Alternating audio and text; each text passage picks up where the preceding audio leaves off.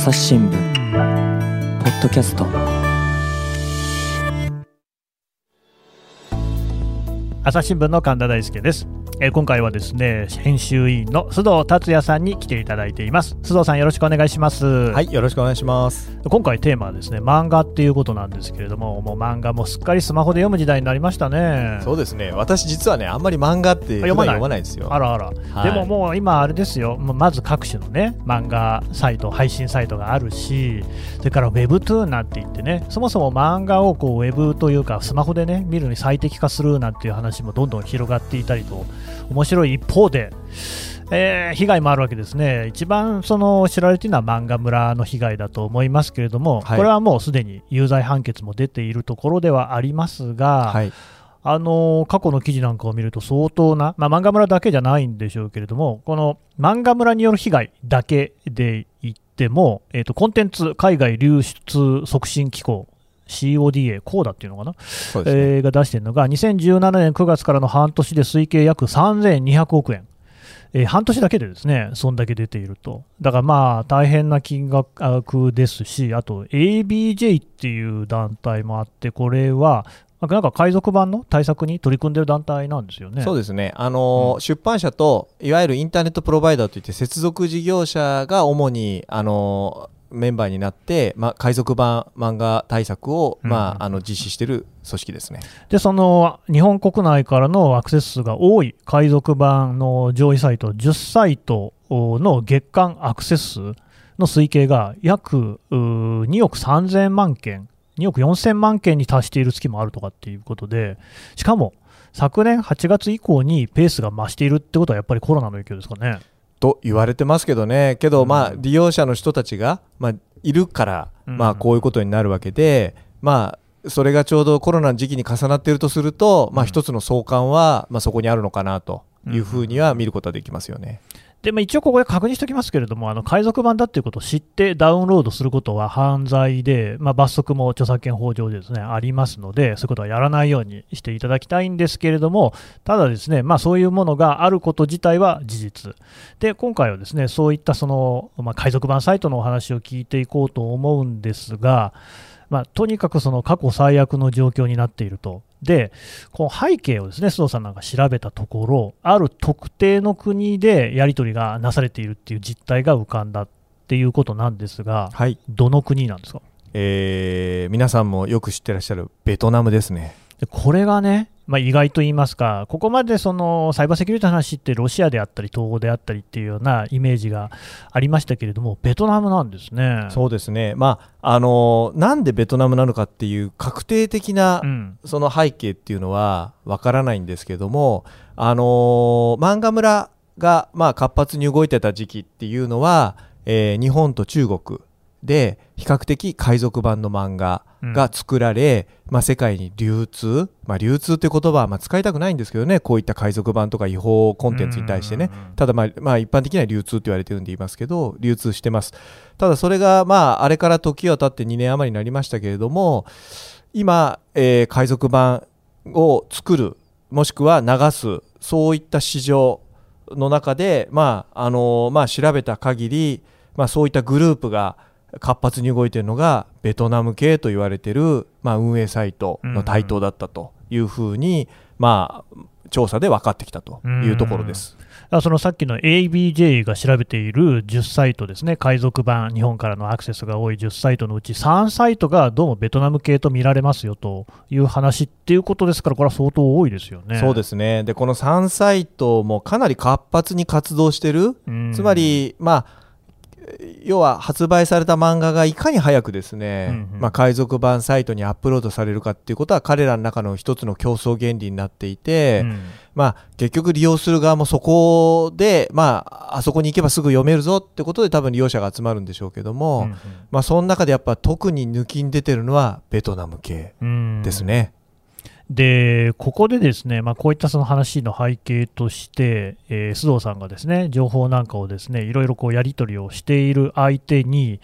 こう23歳のですねホワイトハッカーっていう人が出てくるんですよね、はい、記事。記事にね、はい。えーあちなみに記事は海賊版サイト、拠点国の実態はホワイトハッカーが探るというう記事で、まあ、これもあのポッドキャスト概要欄からリンクを貼っておきますが、えー、と通称がチーナってなっていて、23歳男性。あのまずそもそもホワイトハッカーっていうのは何ですか、あ、あのですね、はい。まあこれも便宜的なものの言い方なんですけど、うんうん。ハッカーって今聞くとですね、皆さんなんかあの、悪いことしてコンピューターに侵入してる手だれなんじゃないかなっていうイメージがどうもつきまとうんですね。はいはい。本来のハッカーって意味はそうじゃなくて、コンピューターとかネットワークにものすごく詳しくて、精通した人の総称を呼んでるんですね。なるほどだからよくあのなんとかハックとか最近あのイベントとかで使われるじゃないですか。まあそうですねライフハックとかねそうそうですそうです。はまさにあのハックです。なるほどまさにこう達人ですよ。ライフハックは生活の達人とかね。はい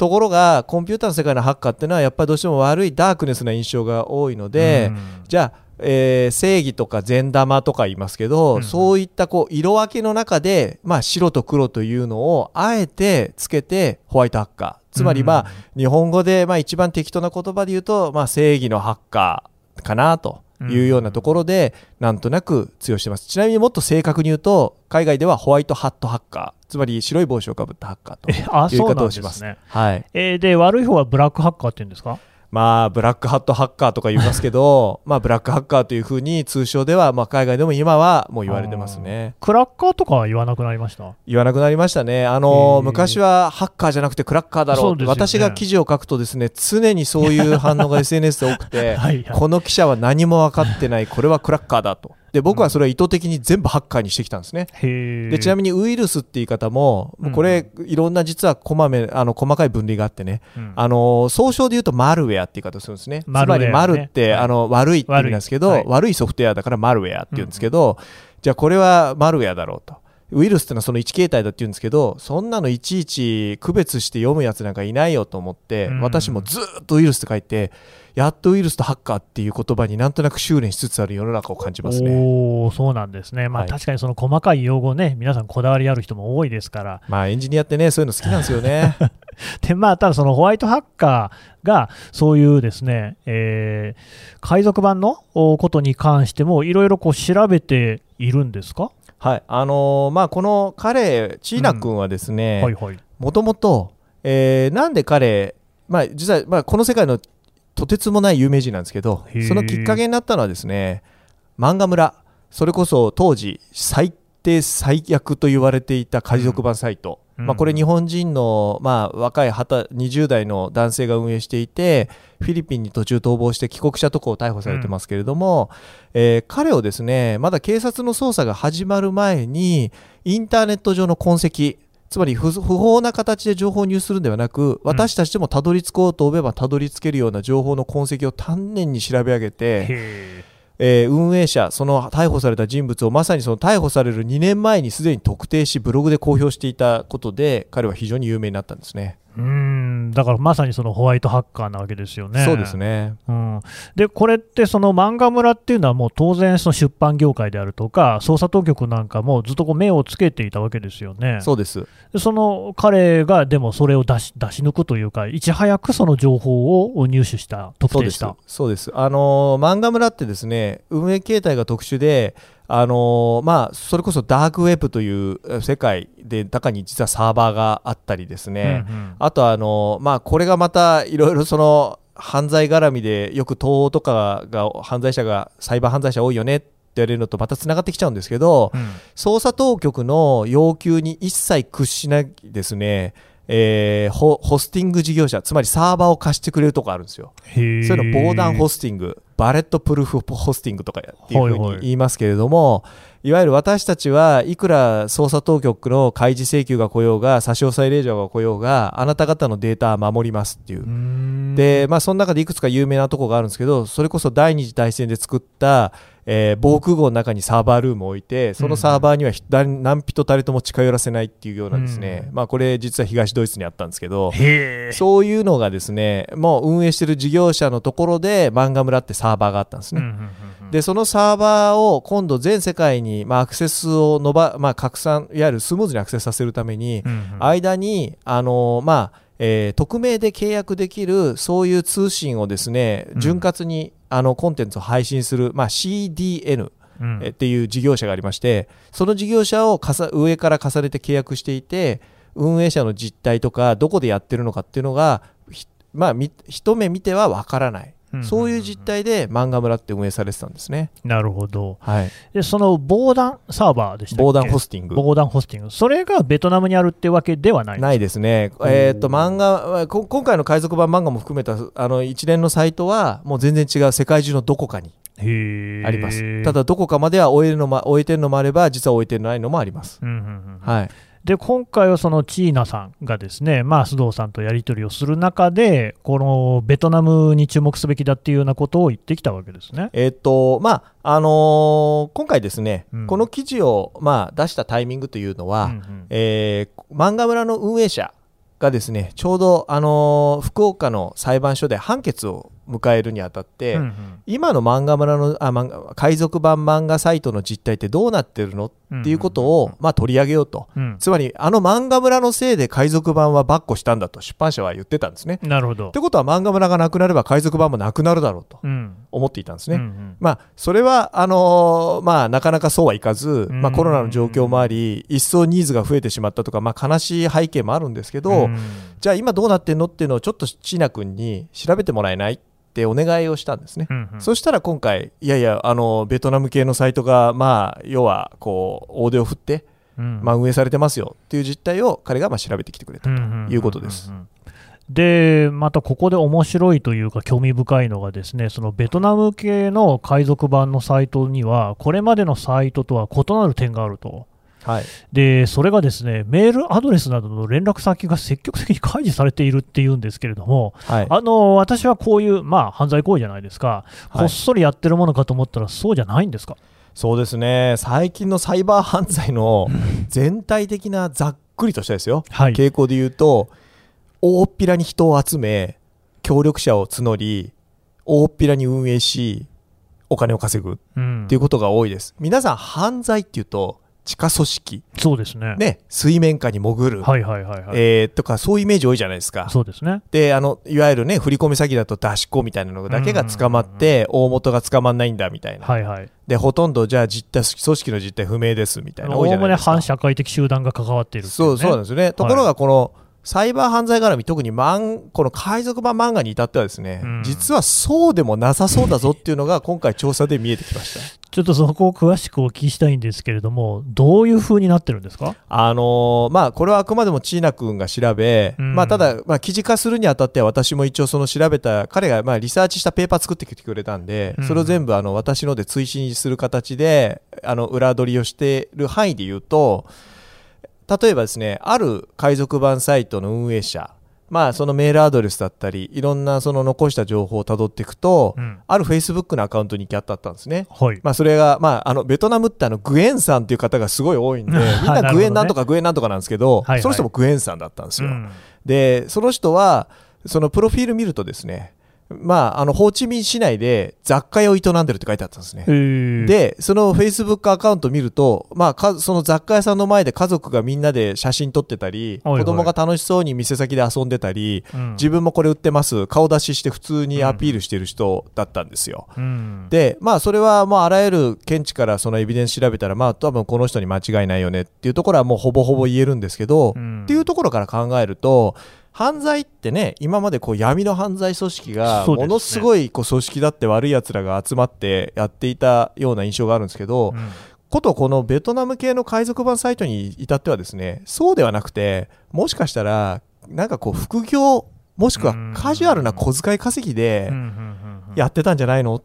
ていうのがですねなんとなくこう見えてきたなというところですうね。んまあ、あのそうなんですよね、ベトナムもそうですし、東南アジアって結構、フェイスブックがすごく盛んな国が多くて、はい、まあ、それこそ SNS の中では抜きん出てこう、ね、人気があるのがフェイスブックだから、まあ、そこにサイトがあるとかっていうのは、ごく普通だし、雑貨屋さんとかっていうのも素性を明かしてるわけですもんね、そうですなんか、ある種、緊張感ない感じしますよね。そうですね、あのーまあ、彼らも結局、これがどこまでの犯罪かっていう認識がないのと、うん実は海賊版対策、もしくは取り締まりって、うん各国によってものすごく温度差あるんですよ。あるんです。で、実はベトナムって、あんまり積極的じゃないんですよ。これはね、本当にあの私もそのよくわかるのはあの、例えば著作権に対する考え方って、国や文化によって全然違うところがあるので、はい、なかなかね、その日本、欧米型とかっていうのの常識が通用しない国っていうのは、まだまだ世界たくさんあるんだろうなっていうのは想像がつくんですが、これね、記事読みますと、そのチーナさんですね、えー海賊版サイトの運営実態を調べていった先に、たどり着いたのがベトナム語で書かれたサイトで、そのまあ、フォーラムっていうんですかね、その話をするところに、サイバーロッカーっていうサービスについて情報交換をするスレッドがあったと、はい、まあ、掲示板みたいなところですよね。サイバーロッカーってこれは何ですか？あのですね、またこれも彼ら、まあ、彼らっていうか、この世界の独特の言い,、ま、言い方なんですけど、うん皆さん、ロッカーってコインロッカーを思い出すじゃないですか。はいはいはいつ。まり荷物預けるとこ。そうですね。サイバーロッカーって情報を預けるとこなんです。うーんつまり一定のお金を払うとうん情報をアップロードできるんですよ。まあクラウドみたいなもんですか？そうですす、そうです。あの、クラウドなんて言葉ができる前からもうあのあって、まあ、うんあの有名なところで言うとラピッドゲーターっていう、これ別に違法じゃないんでうんはっきり言って名前具体名出しますけど、うん別にそういう違法なために使うために作られたわけじゃないんですね。はいはい。あのーインターネットの昔、あというか皆さんパソコン、昔のパソコンを思い出してほしいのは、うんそんなに昔パソコンって記憶量なかったですよね。ハードディスク容量少なかったですよね。うんで、iPhone とかスマートフォンだって昔そんなに容量なかったですよね。ね。じゃあそういう膨大なデータをどっかに保存してどこでも使えるような場所としてサイバーロッカーっていうのを作りますと。つまりうん。あのインターネット上のサーバーだったら膨大な容量があるので、うん。そこにアップロードしてもらえれば、あの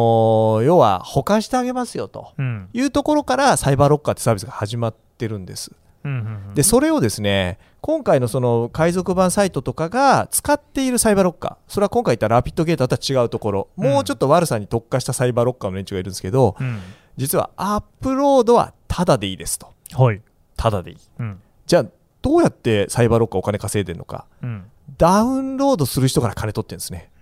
それはアップロードした人はタダでいい。その代わりダウンロードするときに無料でもダウンロードできるんですけどうん。ものすごいスピードが遅いんであダウンロードに1年かかるとかそういう感じなんですよ普通だと。それが月額10ドル払えば例えばそのすダウンロード速度をまあものすごい早めてあげますで30ドル払えばもっと早めてあげます。うん。っていうようなサービスを始めたんですね。うんうん。でそうするとサイバーロッカーはそこのダウンロード速度でお金が取れるじゃないですか。なるほど。ででサイバーロッカーがダウンロードしてほしいデータって結局魅力的なアクセスが集まるデータが欲しいわけですよ。それはそうですね。そこに海賊版の漫画が目をつけられたんですね。ああ、そうすると、その海賊版の漫画をアップロードした人も儲かるんですか？そうです。つまりはあのダウンロードした人間人数に応じてフィーが払われるんですうんよサイバーロッカー側から,、うんうんうんだここにお金が動くエコシステムみたいなのが出来上がっちゃってうんうん。じゃあそのうってつけのコンテンツ何よと。サイバーロッカーに預けるコンテンツは何よってなったら漫画いいんじゃないという、まあ要はみんな読んでくれるし。あれでも漫画村なんかのサイトだと、その読む人は無料で読めるっていうところが一つ売りでしたよね。はい。だからそのダウンロードした人はお金がかかっちゃうっていうと、損にはならないんですか？なんないですね。漫画村はビジネスモデルがネット広告だったんですね。あー広告でお金そうですそう。です。ベトナム系のサイバーあの海賊版はどっちかというとあんまり広告つかないんですよ。えーというのも今あの海賊版サイトとか規制とかにものすごい厳しくなってやっぱあ漫画村の影響ってものすごいいろんなところに実はうん影響していてこういったやっぱり不良サイトに対するネット広告とかをまあ今なかなかネット広告業界もいろんな批判をされてるんでやっぱつかないようにいろんな対策取ってるんです。なるほど。だからじゃあどこで儲けるって言ったらサイバーロッカーで儲けようかなと。はあ。で漫画村はちなみにそのサイバーロッカーにあたる、まあ、まさにサーバーの部分も自前で持ってたんで、うーん。あのーまあ結構運営費かかったんじゃないですかね。はい。やそうすると、そのダウンロードにかかるお金っていうのは、日本でコミックス買うのとかに比べると、だいぶ安いですかね。えーっと、まあ、うんダウンロードする、結局、1ヶ月ダウンロードし放題なんで、あそういうことですか。はい、サブスクですよ。なるほどだから回線速度が速くないとなかなかペイしないというか、そうです、そうです。なるほどね。で、今、だけど 4G とかはいはいはい 5G はいなんて、ものすごい早いですよ。そうですよね。で、キャリア側もね、使い放題みたいなプランあるわけですね。うんうんうんだからやっぱりもう、落とし放題ですよ。ね時間と労力さえいとわなければ、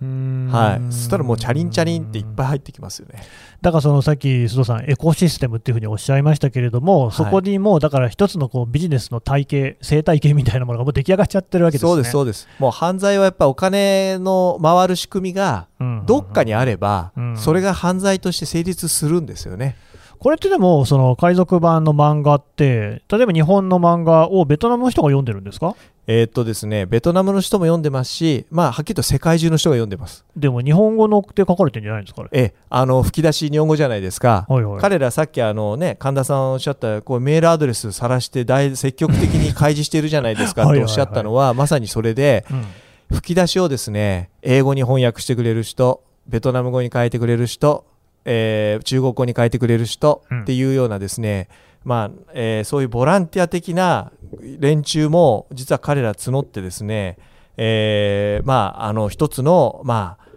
こう大きなエコシステム、まあ、を作り出してるんですよね。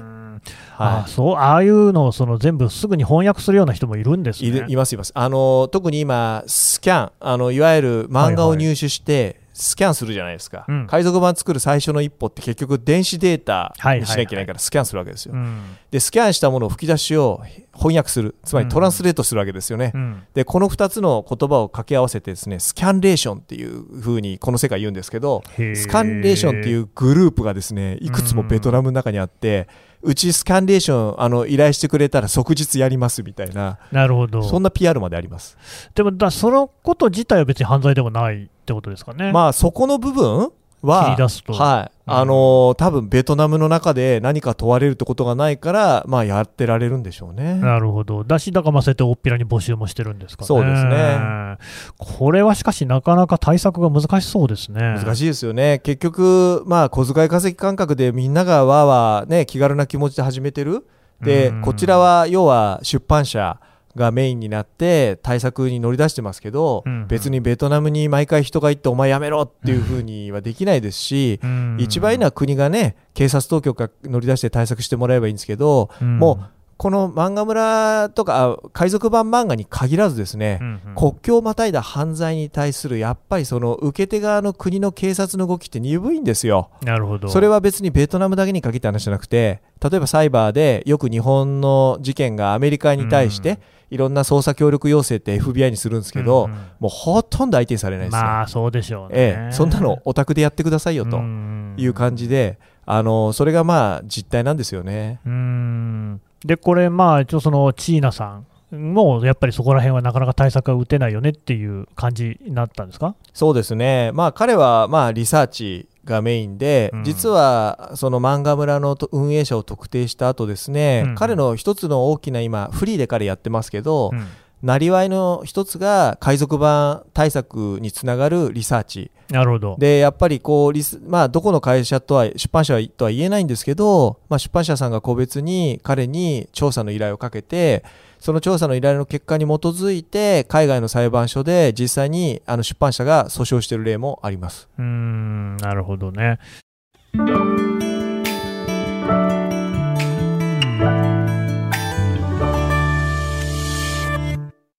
質我が家の朝は質問から始まる問ガリレオ・ガリレイが観測した惑星は？どこだろう身の回りのことや広い世界のことまでいろんな質問が毎朝君のもとへ土星だって毎朝のワクワクが未来を開く朝日新聞まあ、あとはやっぱりそのいわゆる正攻法ってことになるかもしれませんけれども、出版社の側でその無料版のサイトなんかよりもはるかに使いやすく、コンテンツも充実しているようなものを作っていくしかないっていうような感じなそんでかね。うですすね。あのーまあ、えー結局、まあ、王道っていうかね、うん。あの正統派が駆逐する世界を早く作る、うん。でただそうは言ってもですねまあ金のモチベーションで突き動かされた連中のあのスピードの速さ、うん。それ出版社ってみんな大手じゃないですか。そうですね。まあ、朝日新聞も、まあ、ある意味大手ですけど、うん。まあね、皆さんも、まあ、大体イメージ湧くと思うんですけど、でかい組織って動き鈍いじゃないですか、すね。一般論で言えばね。はい。あのまあ、なかなかこのやっぱ変わり身の速さとかすばしっこさに対応するための組織体制も含めた対応っていうのは、まあ、なかなか難しいものがありますよね。ところでですね、私やっぱり記事を読んでいて、どうしても気になっちゃったのが、このチーナさんという人のね、素性なんですけれども、はい記事中にね、あのチーナはレストランで出されたホームメイドパイを頬張りながら、え説明を始めたみたいなね、くだりあるってことは、須藤さんは実際に会ってるんですか？そうですね。あのこの記事にはね彼が説明するところをで彼はあの顔出しはしないし一切匿名というような状況なので、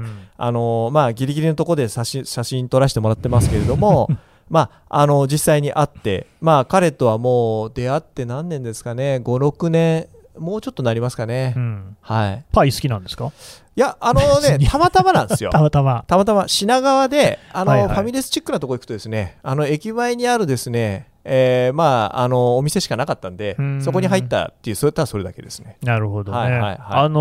ーなんていうのかな、まあ、あんま詳しいことは言わなくていいと思いますけれども、あの風景とか雰囲気とかって、どんな感じの人なんですか？えーっとねまああの皆さんねこ,、まあ、これある意味偏見なんですけど、うん。パソコンに詳しいとかすギークなやつっていうと なんとなくこうねちょっとこうイメージするもあるじゃないです一か定のね、はい。ね。あの彼は全くそういうイメージから真逆のまああの関西弁風に言うとシュッとした感じのえあの高青年ですよ。そうなんですね。はいはい。えこのチーナさんとはもうもともとお知り合いなんですか？えーっとですね私との出会いっていうのはまあこれあのいろんなところで私書いてるんで全然問題ないですし、ううんちの記事にも過去書いてますからいいんですけど彼はもともとですねまあ今ホワイトハッカーということで、うん。まあ活躍してますけど彼実は10代の頃、えー警察に捕まってるんですねえ、悪い方のハッカーだったそうですね。まあい。わゆるあの色で言うとブラックハッカーだったはいはい。んですね、でうん。17歳の時にあの警視庁に逮捕されてることもあってですね。あの実際にその時はですね NHK の昼のニュースのトップニュースに流れたりもしてました、まあ、あー。17歳の名前は出てませんけど、うんうん。まあ、まさにこのインターネットのアンダーグラウンドの世界を、まあ、彼自身がバッコしててうん。実は彼自身がもうまさにサイバープロ集団が使うようなウイルスを手にしてですね日本のサイトに仕掛けたり、まあ、そういうようなことをですね彼自身がまあやっていた過去があったんですね。なんでその心を入れ替えたんですか？えーっとまあ、彼少年院行ってるんですけど、うんで少年院出て、まあ、私と半年後出会ったんですけどうんもともと地頭はものすごいいいんですね。まあそうでしょうね。えーで彼、まあ、あのこれも記事に書いてあるんで別に問題ないんですけど、うん彼、まあ、中学の時から引きこもりなんですよ、うんうん中1から。はいだから高校も行ってないんです。けど、まあ、高校高校卒業認定を、まあえーっと少年院の時にもうさっと取ったりですね、やっぱ頭いいんですね。なるほど。で、あのーまあ、そういうような暮らしをずっとしていた中で、うん。まあ、少年院出てですね私と会って、まあ、いろいろ話をする中でもちろん彼の自発的なその思いですけどやっぱり自分は普通の人になりたいと、うん。あの自分が今までやってきたことは決していいとは全然思ってませんと。うんあのまあいろいろかかつて恥ずかしいことを、まあ、情けないことをやってきてしまったけれども、うん。まあ、それは決して今振り返って正しいなんて全然思ってませんと。うん。だからその代わり自分はやっぱ普通の社会人として普通に生きていきたいっていう話を、まあ、ずっとしてたんですよ、うん。まあ、じゃあその中で彼ができることであとやっぱり社会がやっぱり彼みたいな子に対してですねやっぱり非常に冷たいわけですよね。まあ。前科前歴がある子。ああそうですよね、えー10代でやったんでまだその先の人生考えたらやり直すチャンスいくらでもあるんですけどそりゃそうです。なかなかやっぱり企業さんも含め私も実は彼の就職を手伝ったりいろいろやったんですけど、ほいほいあのなかなかやっぱり就職に結びつかなかったりこんな能力があっても。あっても、うん。あのだって彼実態知ってるんですよ、うん。彼使ったら最強じゃないですか。い。や絶対そうですよね、えーだけどやっぱりそういうのがなかなか叶わない中でただ彼はそれをめげずにですね自分が今できることっていう中でまあいろいろやってってでまあちょっと話長くなるんですけど、うん。漫画村のはいわゆるその運営者を特定したぞっていう話を最初に聞いたのは私なんですね。あそうなんですか、ちなく今23ですけど二十歳の誕生日の時月にですね、うん。彼私にまああの彼私と、まあ、ある特殊な暗号化チャットしかいつも使ってないんですけど。またなんか、ええ。そうなんですね。はい。あのそれこそ CIA とかが使うようなツールなんですけどね。はい。あのそれで自分は二十歳になって実は友達もいないと、まあ、いないわけですよね、うん。まあこんな過去があるから。まねうん。いやあのお酒飲みって言ってくれ連れてってください。あ二十歳だしね。はい。うん。で私はまあ実は酒ほとんど飲めないんですけど。あ、そうなんですか。ただそうは言っても、まあ、こういう子が自分に酒飲み連れてってくれてたらよしじゃあ行こうと思って、うんうん。私がですね昔から酒が飲めないながらも通ってた渋谷のカフェバーにちょっと連れてきまして、まあ、そこで、まあ、お話をいろいろして、うんうんうんうんまあ、ちょっと彼も彼の方がよっぽど酒強かったんですけど 酔っ払って「はい須藤さん実はですね漫画村って知ってます?」って言われてまだ世の中漫画村問題になる前です。はいはいはいはいはい。でその時に「え何何それ?」俺実は漫画読まないから全然わかんないんだよ」って言ったら「うん。いや実はあのこんなとんでもないサイトがあって今問題になろうとしてます」と、出版社がどうもいろいろ探ってるらしいですと、うん。で実はこの運営者がどうも特定しそうなんですよと。うん。えなんでって言ったらいやいやまあこれこれこういうわけでって、まあ、それはあの過去書いた記事に書いてあるんで読んでいただきたいんですけど、うん。非常にですね彼やっぱり調査能力が高いんで、その反、まあ、今回の運営者が、まあ、ある一つの小さなミスを犯したんですけどそれをですね見逃さずそのミスが実は彼をその運営者を特定する大きなきっかけにつながってるんですけどね、うんうんそういうのを見つけたのを初めてあの話してくれて、うん。じゃあそれを世の中に広めたらどうだ？ってって2人で、まあ、作戦を練って実は彼がブログで書いてたりしてまます。あそうなんですね。はいもうあれでしょ、その須藤さんから見たら、親子ぐらいの年の差ですいやいや俺そこまでじゃないですよねまだ。えだってそうでしょまあ近いよね。ねえ、まあ、倍とは言わないまでもぐらいの感じなんじゃないですか、そうですね。えーっと私今48なんで。じゃあ倍じゃないですか？あそうですね。すいません倍ですね。倍以上じゃない倍ですか？ですね。はああでもやっぱりそういうところではちょっとこういろいろ話なんかもしてこう心を通わせてみたいなところあったわけですか？そうですね。もうはあ本当にね私一時期まあ彼未成年だったからそれまで。ずーっと彼とね月2回23回ぐらい会って話し相手になっててね。うんうん。あのあまあ、いつも会うのは渋谷にあるあるファミレスだったんですけどもうそこのドリンクバー全部制覇しましたからね。もうそれ普通になんか本当に23歳の生活って感じですよね。いやそうですそうですそうです。けどファミレスはやっぱ話しやすいんですよ。みんなの目があんまりだってみんなそれぞれ好きようでやってるから見てないじゃないですか。であとうんあのドリンクバーだけで長くいられるってファミレスぐらいしかないんですよ。なるほどね。はいはえでもう今、そのチーナさんはそういうそのホワイトハッカーとしての活動で、やっぱり世にもちゃんとこう、まあ、でも出てるってことじゃないんですね。えーっとまあ、ただ彼個人事業主としてはいちゃんと、あの税務署にあの申告も今しててちゃんと納税もしてて、あそうなんですね。はい。あのいちゃんといわゆる事業として、えーうん。最近は軌道に乗りつつあるうんうん。感じですね、記事読んでてひどいなと思ったのが、その漫画村の件で、栃木県警の捜査員が、このチーナさんにね、情報提供を求めて、えー運営者の逮捕につながる手がかりの一つになったんだけれども、謝礼が3000円って書いてあって。あそうなんですよね。私もその時実は離れたところで見てたんですけど、はい。茶封筒を渡してて、お謝礼、まあ、あの必ずあの捜査ってね、捜査謝礼っていうのを出したりするんですけどうん、ただですね、まあ、それはちょっと栃木県警が問題だっていうよりも、多分ですね、捜査員も、この情報がどこまでの情報なのかっていう確信がなかったんですよ。まあそうかもしれだから僕は僕は個人的にねこれ個人的な話な,、うん。なんですけど多分本人のポケットマネーだったかもしれないなと。ああ、なだからるほどね。あくまでも気持ち。うんうんうん。だからその後もしかして大きく展開したらまあお礼は改めてっていうことだったのかもしれないですけどいまだにお礼はなさないみたいですけどね、はい。なるほどね、はい。まあ、でもこういうそのね、チーナさんみたいなホワイトハッカーがいるからこそ、いろいろなことも明るみに出るし、じゃないと対策だって打てやしないですよね。そうなんですよね、うん。あの出版社も最初私たちが実は漫画村の前にもう一個ですね漫画村に近い海賊版サイトの私たち取材をしてるんですね、うんうん。そのサイトの取材も含めて最初やっぱり出版社ってもうそもそも自分たちがこんな問題意識を持っていて実は対策に乗り出してますってことを一言も言わなかったんですよ。うんそれは結局自分らが言ってしまうことでまあ彼らの理屈もわかるんですよね。うんうん海賊版サイトを知らなかった人が海賊版サイトを知ってしまうということに対するうん次なるリスクを恐れてたんですね。ああ、そうか、まずはなるほどね。それがうん実は漫画村っていろんな意味で大きく日本を動かしていて、はい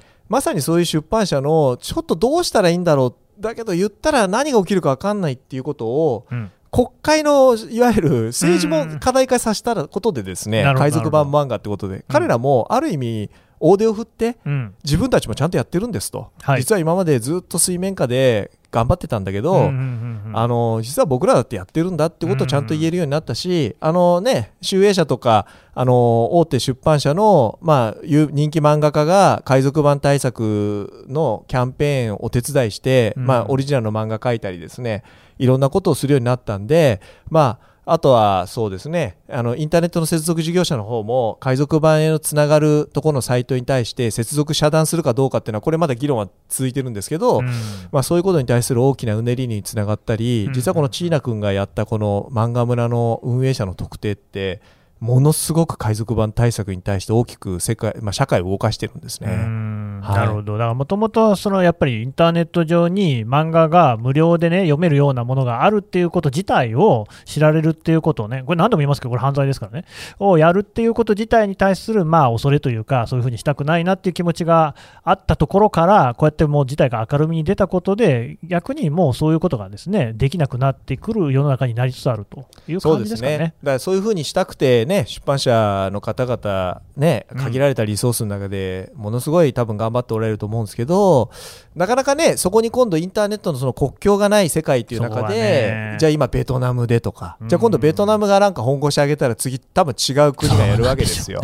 ねだからこのいたちごっこはしばらく続くと、そうするとじゃあ著作権だってもっと国際的な枠組みが必要だよねとか、うんうん。例えばあの一時期あの経済連携協定で TPP っていうのがあのすごいあの紙面も賑わしたりしましたけうんどあれは別に経済っていうっていうとなんかまるで関税とか流通の話ばっかりですけどうん。実は著作権って大きな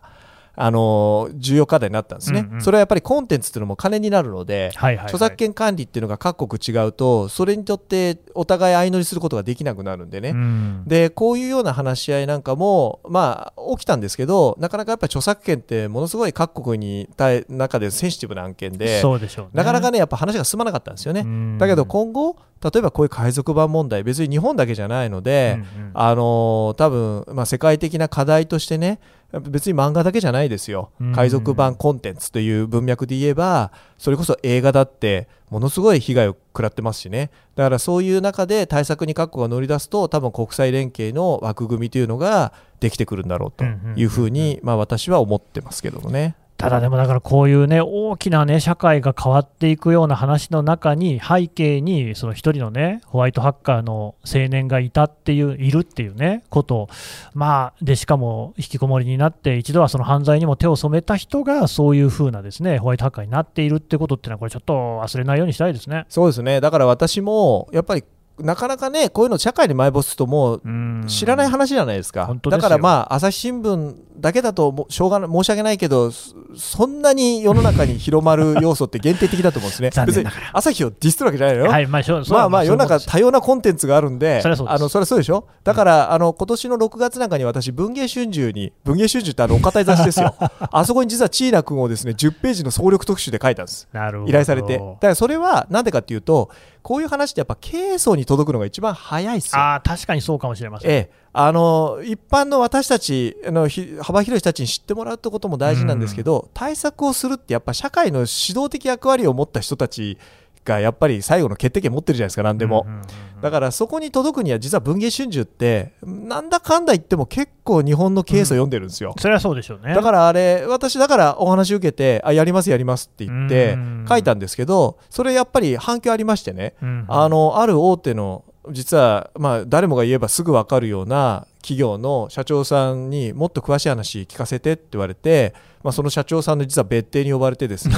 あの実はこういう人がいるんだとはいはいでこういう人をもっと社会を育てなきゃいけないよって話はさせてもらったり、うんまあ、いろんな形でのその、まあ、影響は起きてるのかなとは思ってますけど。ね、これをね聞いてくださってる方々もぜひねそういう話があるんだっていうことはね知っておいていただければと思います。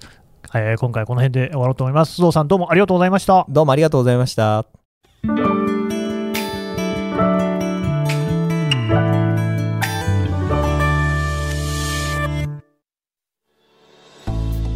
はい、えー編集委員の須藤達也さんのお話を聞いてきました、ええーまずですね記事の方ですね。これあの概要欄にもですねリンク貼っておきますけれども、えー海賊版サイト拠点国の実態はホワイトハッカーが探るという記事です。で他にもですね須藤さんの記事を読んでいただくといろいろそのホワイトハッカーが出てくる記事ありますので読んでいただければと思います。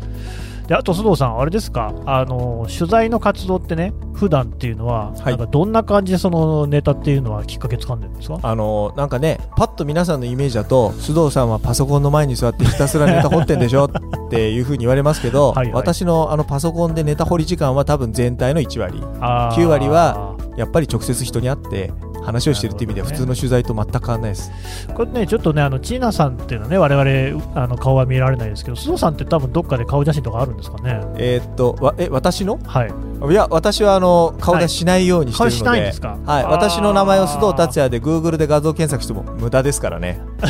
あの、多分ね、声聞いただけでも、記事の印象とはちょっと違うのかもしれないなと思いつつ、あの、本当に、なんていうか、記者っぽい記者って感じの人だっていうことをお伝えして、今回終わろうと思います。須藤さん、どうもありがとうございましたあ。りがとうございました